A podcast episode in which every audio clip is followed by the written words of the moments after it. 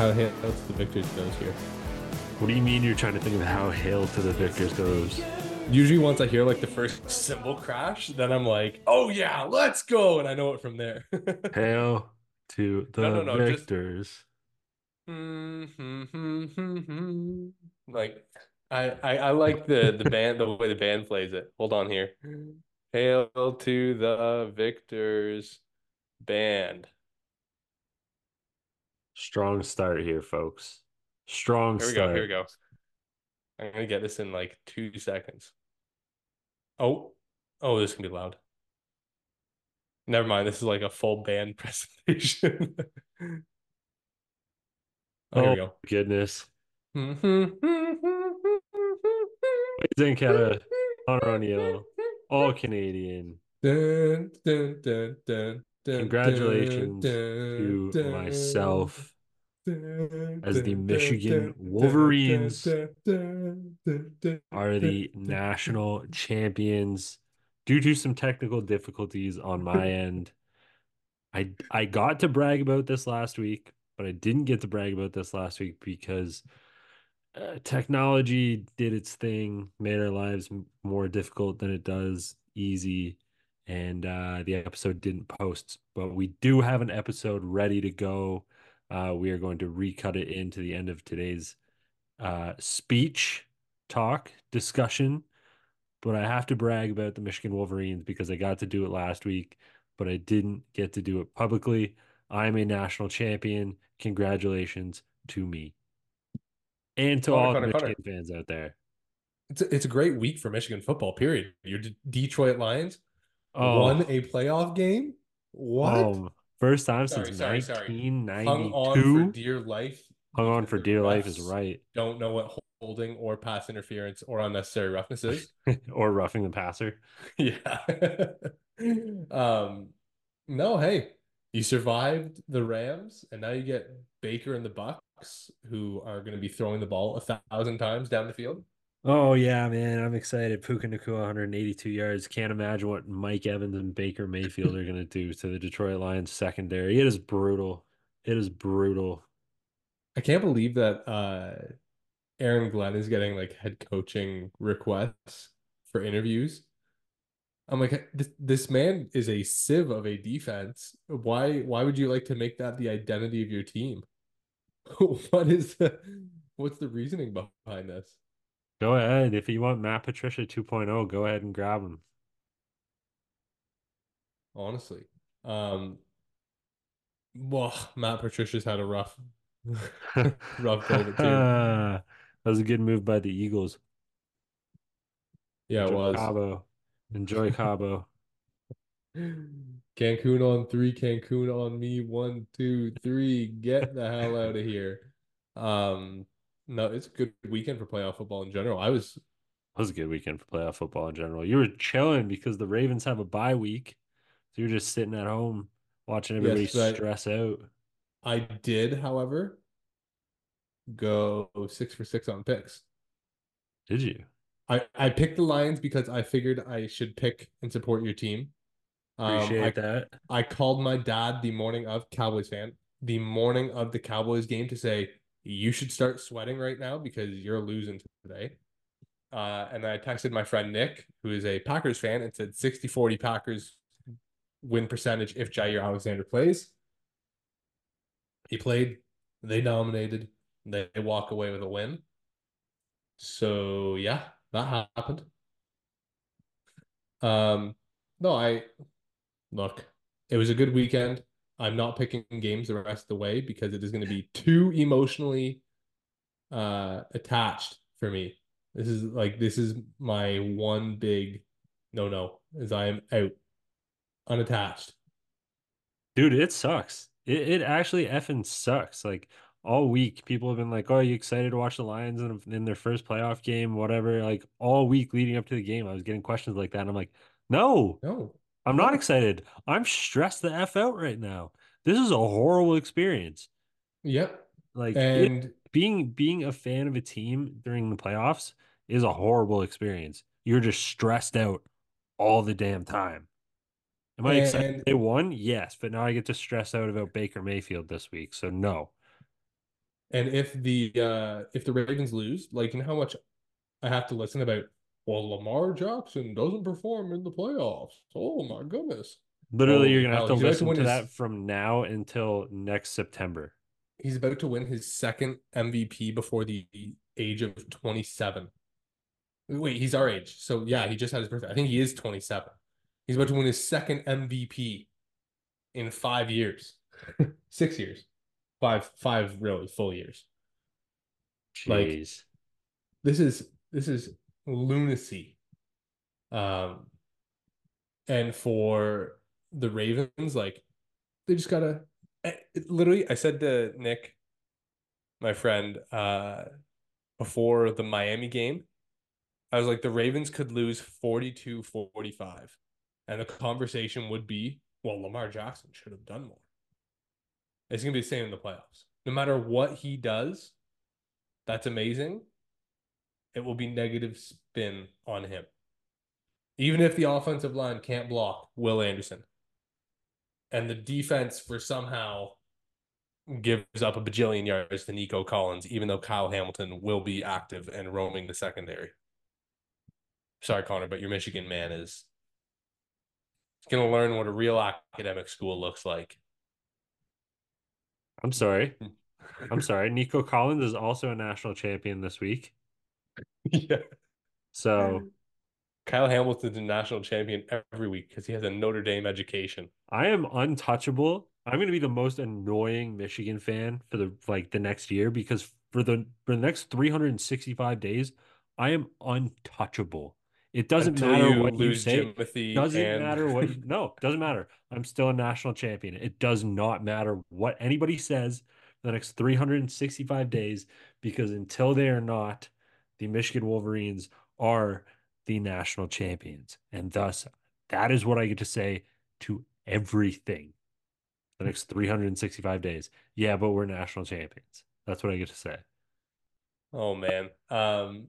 I, I guess we should get to the real news, the moment or the reason as to why we pushed record on this podcast today. M B T, the man in town for the Edmonton Elks, they just got a brand new weapon for that locker room. Man, egg on my face once.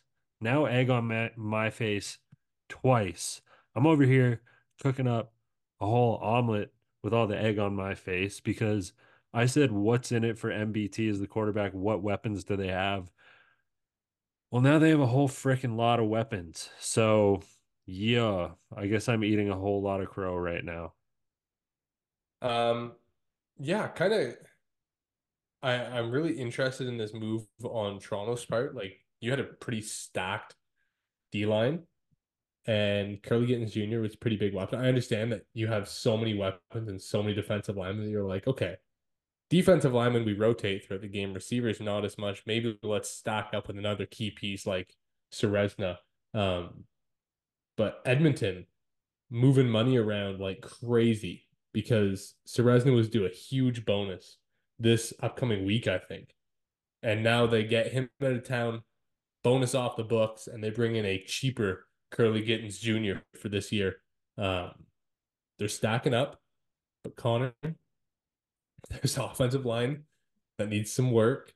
Now they're going to have some questions, and I understand, like, Chris Jones will scheme up the defense, and he's probably betting on himself to do so, trading away a piece like Ceresna, but I uh, interested to see how this defense looks now without a huge piece of it.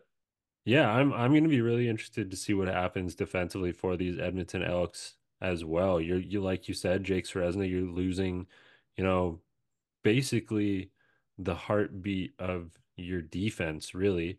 Um, you know, they they were down a defensive interior defensive lineman in Jamin Pelly last year too, who uh, you know, battled through a bit of an bit of an injury situation.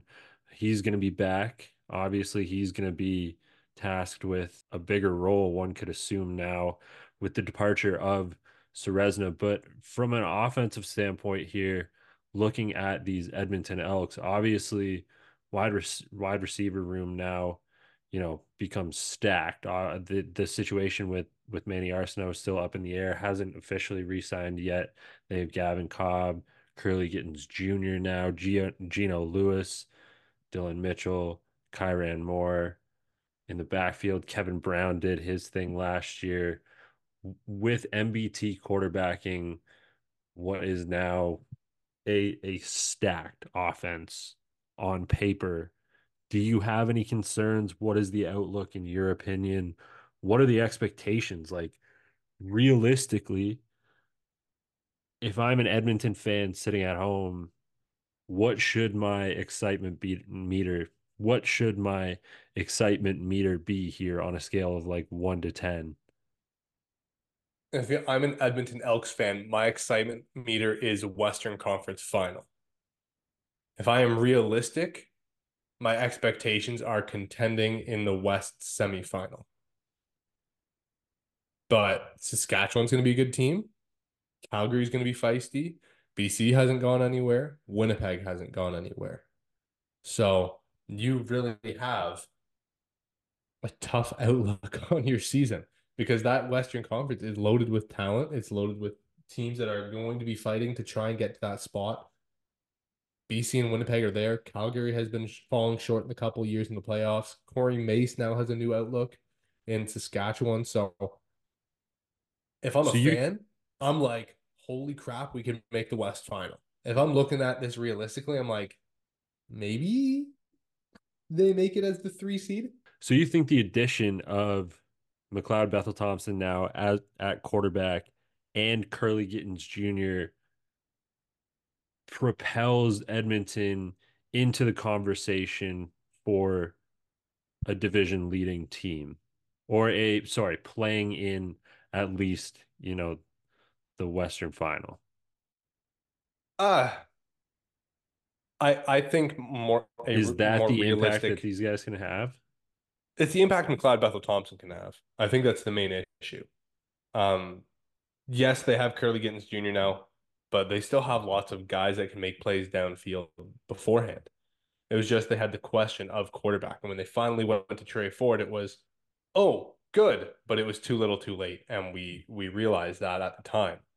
Um, I think having an M B T upright from day one in this year, like, if I'm telling you you added a top-end quarterback to any roster in football, you're going to at least say, oh, yeah, they'll make the playoffs and be feisty. But in the C F L, like, you win one playoff game and you're in the West final. You're in the East final. It just takes one. So can I see McLeod Bethel-Thompson squeaking their way into the playoffs and then either playing a close game to a loss or straight up winning and upsetting? Yeah, I could see McLeod Bethel-Thompson absolutely doing that. With the guys he has he has at his disposal, it's not not impossible to see that world. Mind you, it's also possible to see the world where they don't have a solid O-line, he goes down early, and they're back to square one. And if I'm Trey Ford, I'm trying to get out before that happens, because it, if he's going to get hurt, I'm going to be running for my life too. Yeah, no, one hundred percent. And I, I guess that kind of, um, you know, there's there's two routes I want to take this conversation. And so I'll wrap up on the Edmonton Elks stuff here first with uh, with a question that brings me to, so the Edmonton Elks, obviously we know they hold the number one overall pick in this year's C F L draft. So if you're Edmonton, what are you doing with that? Are you taking your chance on a guy like a Gabe Wallace, a Theo Benedett, Giovanni Manu, or are you going to kind of trade back and wait for a talent like Justin Sambu on the defensive line to to slot in and hopefully replace and, and help lift some of the load of the loss of Jake Ceresna? Uh, I think I think realistic uh, is Theo Benedett. I think a sneaky good pick for them would be a Daniel Bell, a long-rangey secondary player that, you know, you can just get your hands on if you're Chris Jones. Um, I think you can do that, though. I, I think there's also pick, but they have the number one pick in the second round, so I think you can do. Yeah, and I think I think on. a realistic second round pick for them, I was just about to say, could be Daniel Shinn. Stay home, stay in Alberta. Yes. Um, solidify the interior of your line. He's a monstrous human being who is technical, familiar with the area. Going to be an easy adjustment. Oh, wait, and you have Mark Cordy, who I'm sure he's familiar with, there to help out. Okay, so you, so you think the play is with the number one overall pick to go offensive line then and make sure, make if, damn sure that you're going to protect the guy that you just paid some money for and expect to lead you to the promised land. Is it is it unrealistic to say they do what Ottawa did two years ago and go O-line, O-line in the top of the draft? Pelios and uh, Cyril? Why not? There is a lot of good offensive linemen here. So there are, you know, and, let's say Theo Benedict at one. Then if we look at who is sitting around kind of the, you know, eight to nine to to twelve spots, Giovanni Man or sorry, yeah, Giovanni Manu, eighth ranked offensive lineman, Nadeem Dankwa, eleventh ranked offensive lineman. Now that's the interesting one because we've talked about him being a guard fit at the next level. Like between you and I, we've talked about Nadeem Dankwa shifting into that guard slot. Um, I don't know if that is like the body type that you want. If you're trying to bring in like a sixth O-line or someone to start right mm-hmm. away, do you want someone that has to be on the interior, or do you want that ultimate flex body type like a John Boss or uh, Daniel Johnson or like Dumoulin Duguay or Cooper Hamilton, like one of these guys that can fit multiple spaces on your O-line? What do you want to do if you're Chris Jones? Yeah, no, I, I agree. That is that is really what it comes down to, and it's tough to tough to judge right now um, without having seen their feet in person. I think that that really the ultimate decider is getting them to the C F L Combine, seeing the feet, seeing how they, you know, move and look in person, in pads, in some of these one-on-one situations. Now, the other thing that I do want to get to here, we were talking about Trey Ford, so I want to circle back to that conver- I want to circle back to that conversation right now and stir the pot some more, because there are some reports coming out from Farhan Lalji.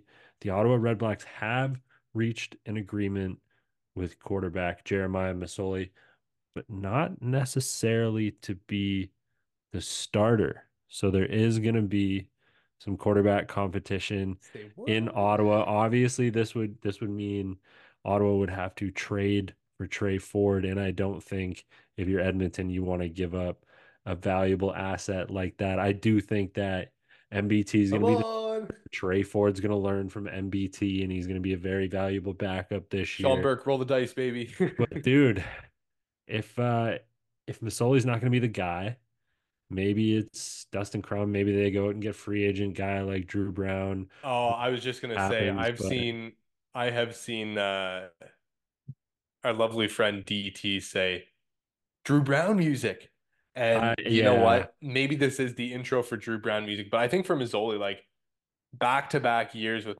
major injuries, you can't you can't come in at your same price value after that. Like at your, your age. Two major injuries on top of your injury history.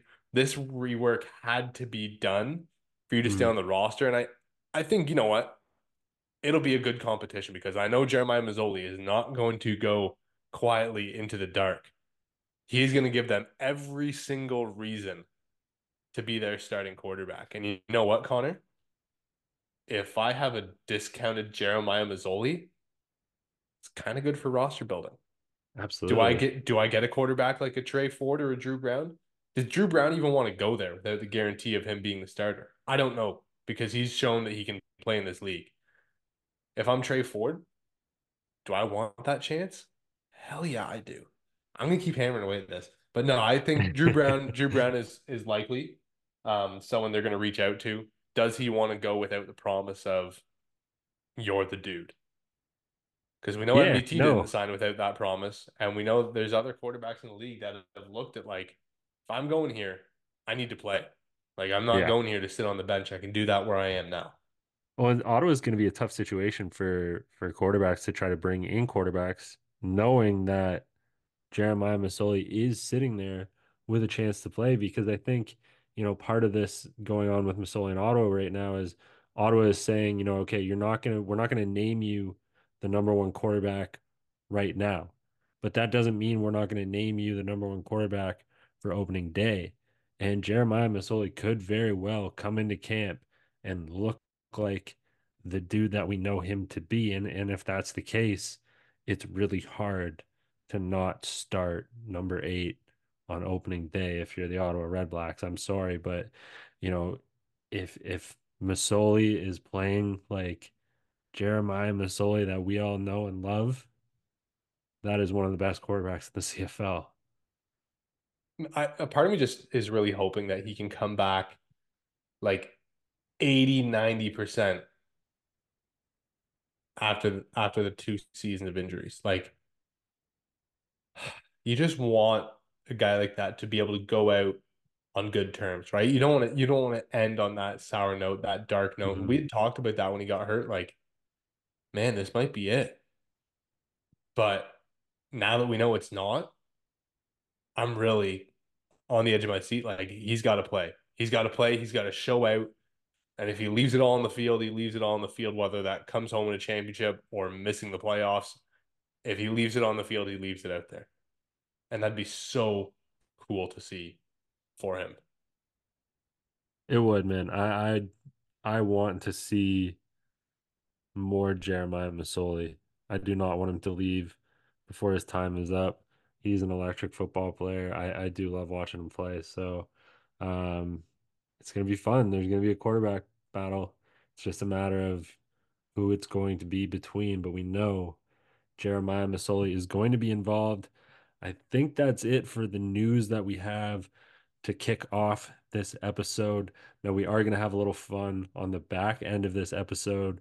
So just to kind of give you all a bit of a brief overview on what we're doing in the second half of this podcast, Wade and I are going through the Draft one hundred as we do every year, but we're going to do it a little bit differently this time. We're going to be deep diving different positions. We're going to be going by, we're going to be going position by position and really deep diving on some of the players that we're liking and just kind of the, the overall feel of each position group.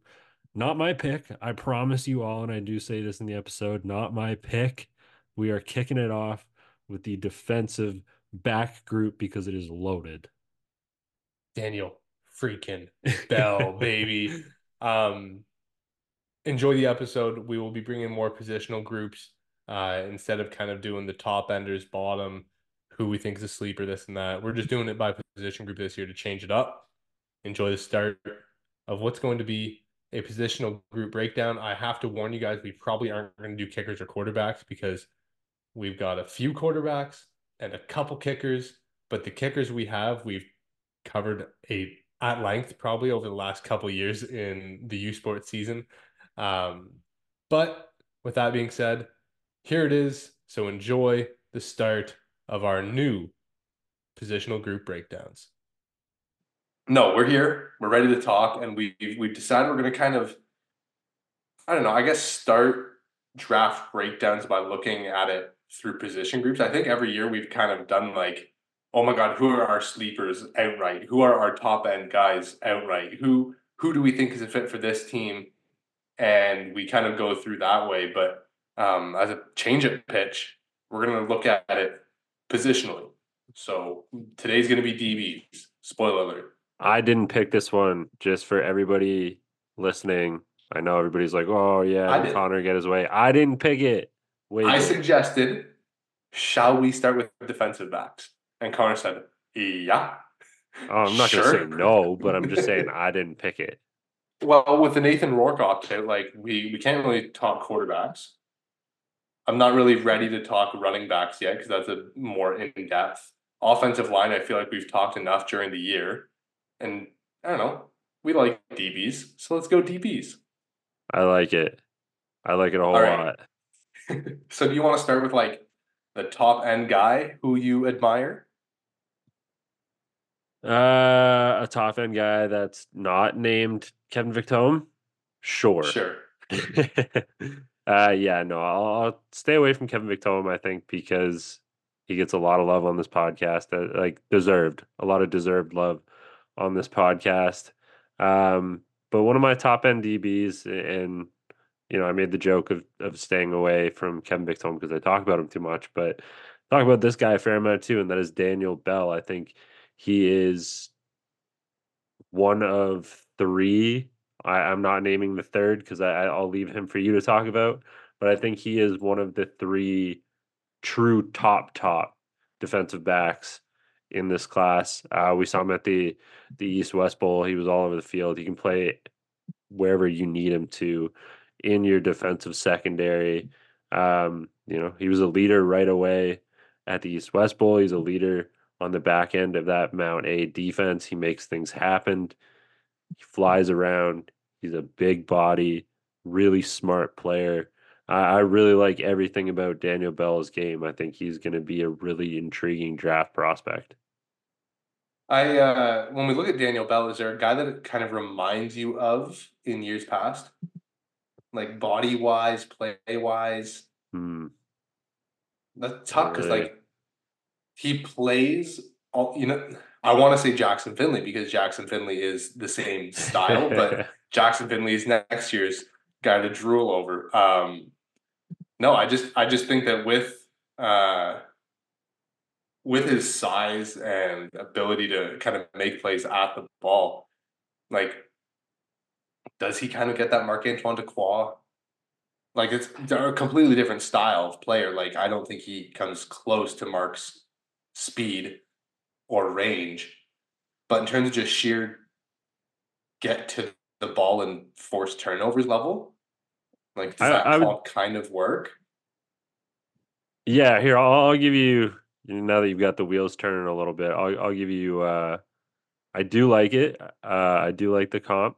One that I think maybe is a little bit closer uh, for, for Bell, Nick and or Noah Hallett. I think he's uh, I think Noah Hallett. Noah pretty Hallett comparable really to, uh, to one of the Hallett brothers. Yeah, I think we go with Noah Hallett. That's a good pick. Um, And Noah Hallett, mind you, a guy that has had some injuries the last couple of years, but looks to be still a member of the Winnipeg Blue Bombers and will probably contribute at a pretty big level next year um, behind his brother Nick. Where I think he differs from Noah, though, Noah switched from half to safety. I could see Daniel either sticking at safety or switching to Will, just given his physical abilities. Yeah, no, no, I, I agree. I agree. He he does have that size. He does have the coverage ability. Uh, he's a fun player. He's a really fun player. Um. Okay. I'm going to kind of jump into my next hey, N F L comp. Now I'm thinking of this for Daniel Bell. My guy, Kyle Hamilton. Yes. Yes. You can move him in the box. You can play him up high. You can just kind of trust him to play in man coverage. I think Daniel Bell, I think the reason we really like him as a prospect, Connor, is the positionless football that we've talked about. Yeah, for sure. As we saw last year at D Bs, like, that gets you drafted. Where does it get you in the C F L? Because that's a different question and a different player taking on that role. Um, okay, my guy, he's not versatile in the way of Daniel Bell or a Kyle Hamilton. But you know what this guy is? A straight-up lockdown corner. Louis Lavoie, Carlton yes. Ravens. Technically, he will turn every single eye in change of direction drills at the combine. We're going to watch him get into position work, and we're going to watch him get into um, even just like his shuttles and his T runs and like just kind of the quick burst athletic ability. And you're going to be like, whoa, this guy moves at a different speed coming out of his break. Like, it is rare to see a guy this smooth and to have that little drop-off as you're going into change of direction. Um, pair that with ball skills, pair that with aggressiveness, pair that with the swagger we know corners have to have to make plays. Uh, I think Louis Lavoie is, if we're looking at last year, where Baggiogo was like this hyper-athletic, raw material, Louis Lavoie is this ultra-refined, and yeah, you might sacrifice a little bit of athleticism from Baggiogo in terms of him just being a straight freak. Louis Lavoie matches him level for level because he is so much more refined and polished. Yeah, I, I I really like his game, and you know, it's tough for me to say nice things about the Carlton Ravens, but I really do like the way that he plays hey. that corner position. Okay, pause. We're talking D Bs. We're talking Carlton Ravens. You're talking G Gs now.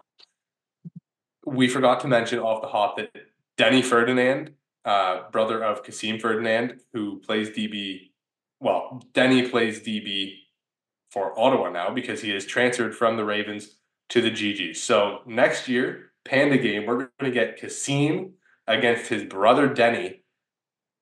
Ferdinand on Ferdinand crime. That is some way, shape, or form. That is going like, to be a fun that is going to be a fun matchup. And if Louis Lavoie and Kevin Victome get drafted and sent back, think of the talent that is going to be on the field in the Panda game next year. Holy hell! Not to mention, uh, I believe Ben Miracle's going back. Not to mention, Josh Jansen has been repping with uh, Q B Motion, the quarterback coach on everyone's hot list right now in Canada. So we'll see. It's exciting. It is going to be really exciting. It will be super exciting. Back to the Raven that we were talking about on this list, our draft list, Louis Lavoie. I do really like his game. Uh, I, I really like the way he plays that corner spot.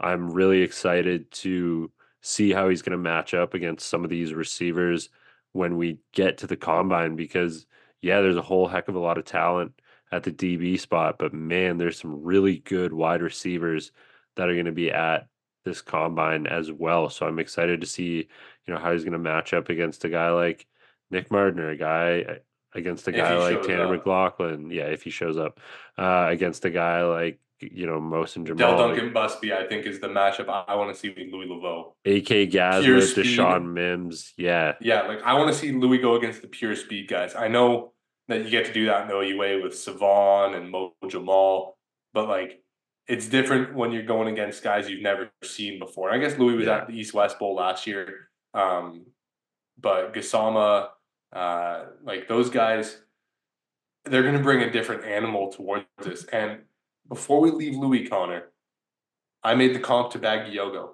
If I told you Louis Lavoie goes late second round in the draft, would you be shocked?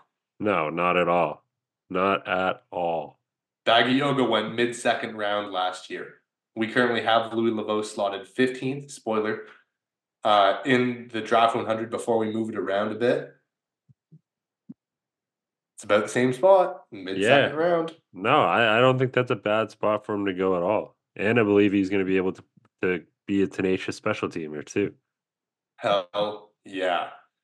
So, on that, we uh, we can kind of go to like the mid-rounders where we get a lot of these uh, special team freaks, really. Guys that you could see growing into a role in coverage, but guys that are just going to make plays downfield on teams and uh, end up making a huge difference for your roster.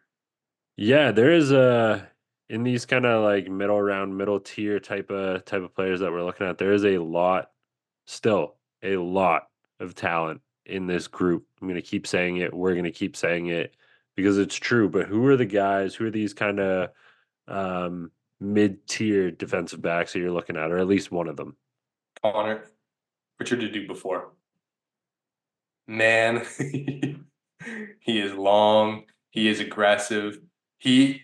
on special teams, Connor, he's going to be able to cover ground so well. And having his long frame, you know, people might be able to get under him in terms of blocking leverage at some points, but he's just going to beat you to the point of attack. And when it comes time to bench a blocker off of you, he's going to be putting you three yards away from his frame. Have fun blocking him when your arms can't even touch his chest. Like, I, I think Richard Dubord, in the right situation, could grow to be quite the talent defensively, but instant impact, put him out on specials, let him run, let him be that aggressive freak and just kind of dominate someone uh, with his God-given talents. Hard to argue with that pick. I mean, he's long, he's strong. He is going to be, like you said, a damn good special teams prospect. And hey, he's coming out of Western. Never hurts anything when you're going to the pros and you're like, oh yeah, I'm a Western Mustang. And they're like, oh yeah, okay, come with me. gets you drafted. Um, but no, if we're talking about Adu before, like what I think separates him uh, from that top group of the T Ks, of the Louis, of the uh, Daniel Bells is he, because he is so long, I think getting out of breaks, like it's it's tougher. It's a bigger ask for him. And while he he still looks pretty smooth out of breaks, I think the the difference of him getting out compared to Louis is what separates them from being that like top round to the to the mid round. There's nothing wrong with being a mid round talent. Like with his size and the way he plays and his dedication to getting better each year that we've seen at Western, he'll be able to stick like nothing at the next level. Yeah, no, absolutely. Absolutely. But I'm going to keep moving it along here. Uh, still talking about some of these kind of mid-tier guys. Guy that I've got my eye on, and make fun of me all you want, there's one every year I have to talk about, a defensive player from the Montreal Carabins. And why not? They are the Vanier Cup champions. Uh, one of, if not the best defensive unit, arguably in U Sports last year. Very aggressive unit. So I'm going to take a guy off of that aggressive unit, Kalen Saint Cyr, the defensive back from Montreal. Again, I really like everything that he brings to the table. I like the way that he attacks the ball in the air. He's got quick feet, clean hips, really like his play style. And I, I do think he's going to be able to transit. I do think he's going to be able to transition and play those special team spots as well. Well, it's not going to take him very long to get to training camp, as he's probably going to be a selection from the Montreal Alouettes. Can we can we pencil that in? He's our Carabin. He's our top Carabin in the draft. Third round, they're going to jump the gun to get him. Um, no, I, I like Saint Cyr a lot. Uh, clearly has a big leadership role with the Carabin as well. So um, just kind of some of those intangible traits that you look for when drafting players and going through this process. He he certainly carries a lot of them. Um, he's downhill. And I know we talked about this with Daniel Bell. Like Saint Cyr's got got some good range, but does he have safety range or does he have will range? And I think the way he kind of played, um, certainly at the Vanier Cup, like I, I think he is leaning more into that will transition. I, I I struggle with this because I see body types and I'm like, oh, well, if I'm building a stupidly fast defense, I would definitely want you to be playing will. But if I don't have a stupidly fast defense and I have, say, an average defense, maybe you come in as a rotational piece at safety and, and you just grind on special teams until your time is called. But if we're talking like Marc-Antoine Dequoy saying he's going to the Alouettes, that speed to Saint Cyr speed, I think you certainly have to look at moving him inside, um, which a lot of these D Bs end up shuffling position anyways when they when they get to that next level. But I like your pick of Saint Cyr. He's definitely going to be able to be a five-tool player on teams like K O R, kickoff, punt, punt return, field goal return, or even field goal if you wanted him as a wing. Like he could potentially fill in on a speed team or something. So um, excited to see his outlook as one of these combine guys as well, because we know he's going to be at one of the combines. We just aren't sure which one. Yeah, we'll have to wait and see for that. But he is a versatile player, so I, I really am confident that we are going to see something from him. But as we start to look into guys that could be, you know, later round picks, sleeper type picks, do you have a sleeper pick defensive back that you want to let everybody know about? I'm jumping the gun because he's also a kicker. Jonathan Giustini. Yes. If we're in the late rounds, Connor, you want someone that's going to contribute right away on special teams. We know he's going to be able to do that. Oh, wait, and he could also be an emergency kicker if you got into some kind of issue or wanted some kind of trick play where, yes, you have him on punt team every time, but all of a sudden he lines up in a random formation on the field and you get the ball out to him and you're able to hooch kick it back the other way to an onside. I don't know how it would work, but it would be some kind of cool gadget play to see. Like, I don't know, if I'm the punter, I catch it, I throw it to Giustini quick, all of a sudden we have five extra guys onside and he kicks it back and forth. Like, that would be a wild gadget play to pull off. But I'm just kind of thinking, like, theoretically, he's going to be able to contribute. He can tackle. He can move. He's got that pro experience with Coach Chris Morris. And he can kick a ball really well from both place kicking, kickoffs, and punting. So um, when we talk late round talents, we talk special teams value. I don't think anyone carries more of that than Justini. Dual threat athlete. He is a dual threat athlete. He also, not to mention his four interceptions, tied for number one in the nation this year. He's a freak. He's an absolute freak. Uh, yeah, no, he uh, he's something else. So I don't know. I when we think about these, as we've done more and more of these draft one hundreds and looked at more drafts um, since becoming C F P uh, and doing all Canadian stuff, the more I have moved away, I think you have too, just as we've grown, moved away from like, wow, look at how many tackles this guy has. Look at how many stats he has, to like, okay, how does he actually transition when he gets that next level game? Because we know how good players can be at the U Sports level, and they just don't don't align, don't fit with what's happening at the C F L. And now I think we kind of realize, like, yeah, you know, he may not be able to play safety like at the next level given the speed, but holy crap, he's going to make someone a lot of money on special teams. And there's nothing wrong with that. No, I, I think that's one of the biggest things that we always say about the C F L draft too, is that it's a lot different than the N F L draft because there is so much more special teams value to be found in the C F L draft than the N F L draft, I think. A lot of these guys, and, and not to say that it's not true in the N F L too, but a lot of these guys are getting their jersey numbers because of how they play special teams. Mm-hmm. And it's a big thing, and we'll talk about it certainly more. Maybe we'll do, like, after our positional values, we'll do, like, a top special teamers. Hell yeah. Because, you ben know. Hadley. Okay. Spoiling your pick for D B late rounders. Go ahead. Well, but no, Ben Hadley's a kicker. Same school, though. Same school. Oh, oh sorry, sorry, sorry. Semi-spoiling your pick. Um, I do want to actually mention, speaking of Ben Hadley, because we, we did receive a very nice message from Mister Ben Hadley. Um, just kind of shouting out how how nice it is to see some A U S athletes get some recognition. Um, we try. We try a lot to get these guys involved because there's a ton of talent out there. I mean, we started the conversation with Daniel Bell today, and we're going to end it with the same F X D B. Um, there's a lot of talent out there, and because it is not as nationally recognized in terms of like the Montreals and Saskatchewans and Lavals and Westerns, it doesn't get the love in the postseason. But there's a ton of guys out there.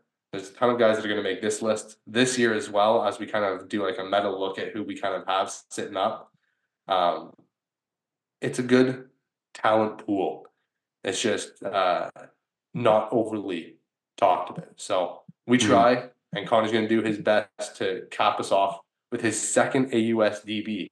Second A U S D B. I love the A U S. I love the A U S.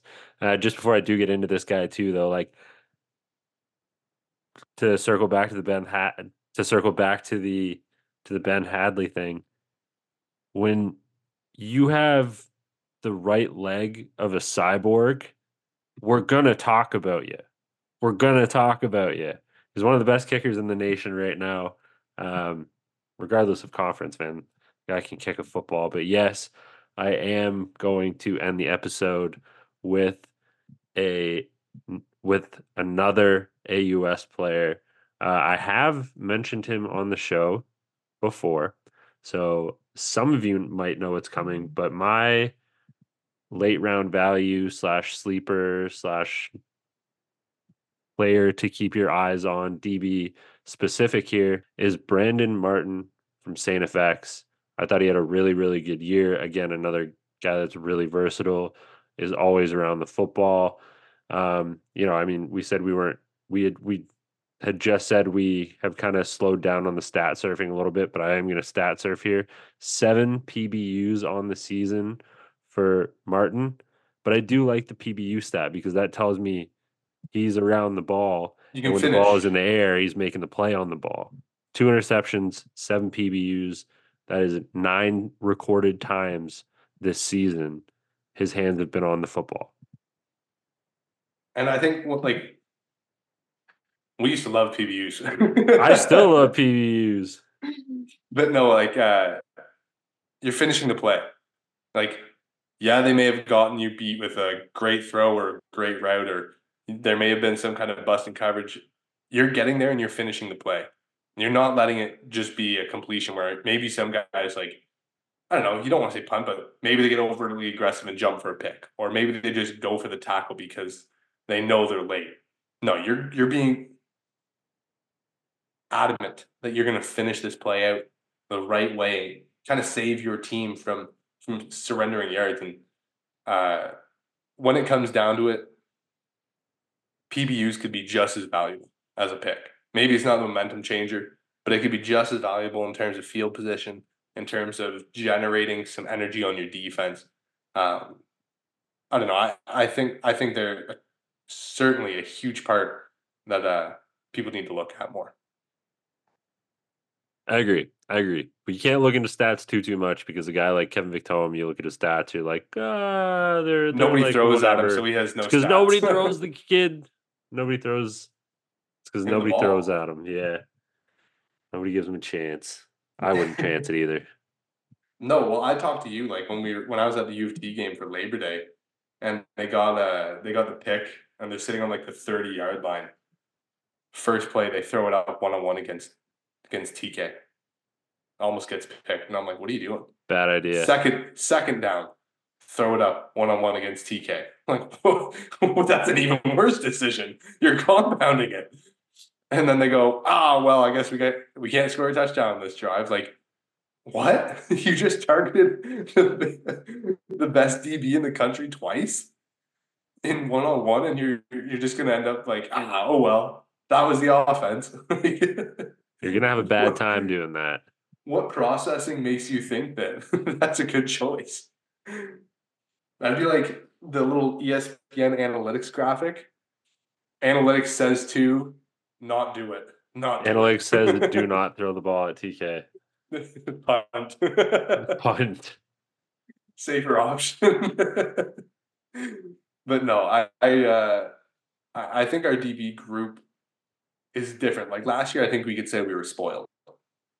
This year has a lot of big playmakers, but guys that come with individual questions. Like last year, we were like, well, yeah, he's big and long and fast. Oh, well, the next guy's big, long, and fast as well. Oh, well, the third guy's big, not quite as long, but he's way stronger. Okay, well, the fourth guy, he's short, but, well, he runs fast than all of them, and he has the best coverage skills. So that kind of evens out. Like, this year, I think there's legitimate concerns about each guy. Um, but with that, they're all their own unique playmakers, and it, it creates a lot of diversity when we're looking at kind of draft boards and what style fits what team and where do we see these guys kind of playing out in the long run of their careers. I think that closes the episode. Are we? Yeah, are we? We're, uh, we're wrapping, wrapping this up. Puppy. Yeah, I right. mean, I don't have any more. Uh, well, I do. There's so many D Bs we didn't talk about. There's some sneaking around, but uh, there's still lots of time to get in the into those guys. Yeah, we'll just definitely do the more. Beginning of draft season. Um, with that being said. We're looking forward to it. We're looking forward to all the coverage that we are hoping to bring, some interviews as well. Um, at fox forty shop dot com, we are so thankful for their everlasting support. So make sure to head to fox forty shop dot com. Check out the worldwide leader in whistle tech. fifteen percent off if you use the code C F P fifteen at checkout to make sure you get in on coaching boards, merchandise, nautical equipment, you name it, they've got it. The highest of quality. So fox forty shop dot com, C F P fifteen for fifteen percent off your order.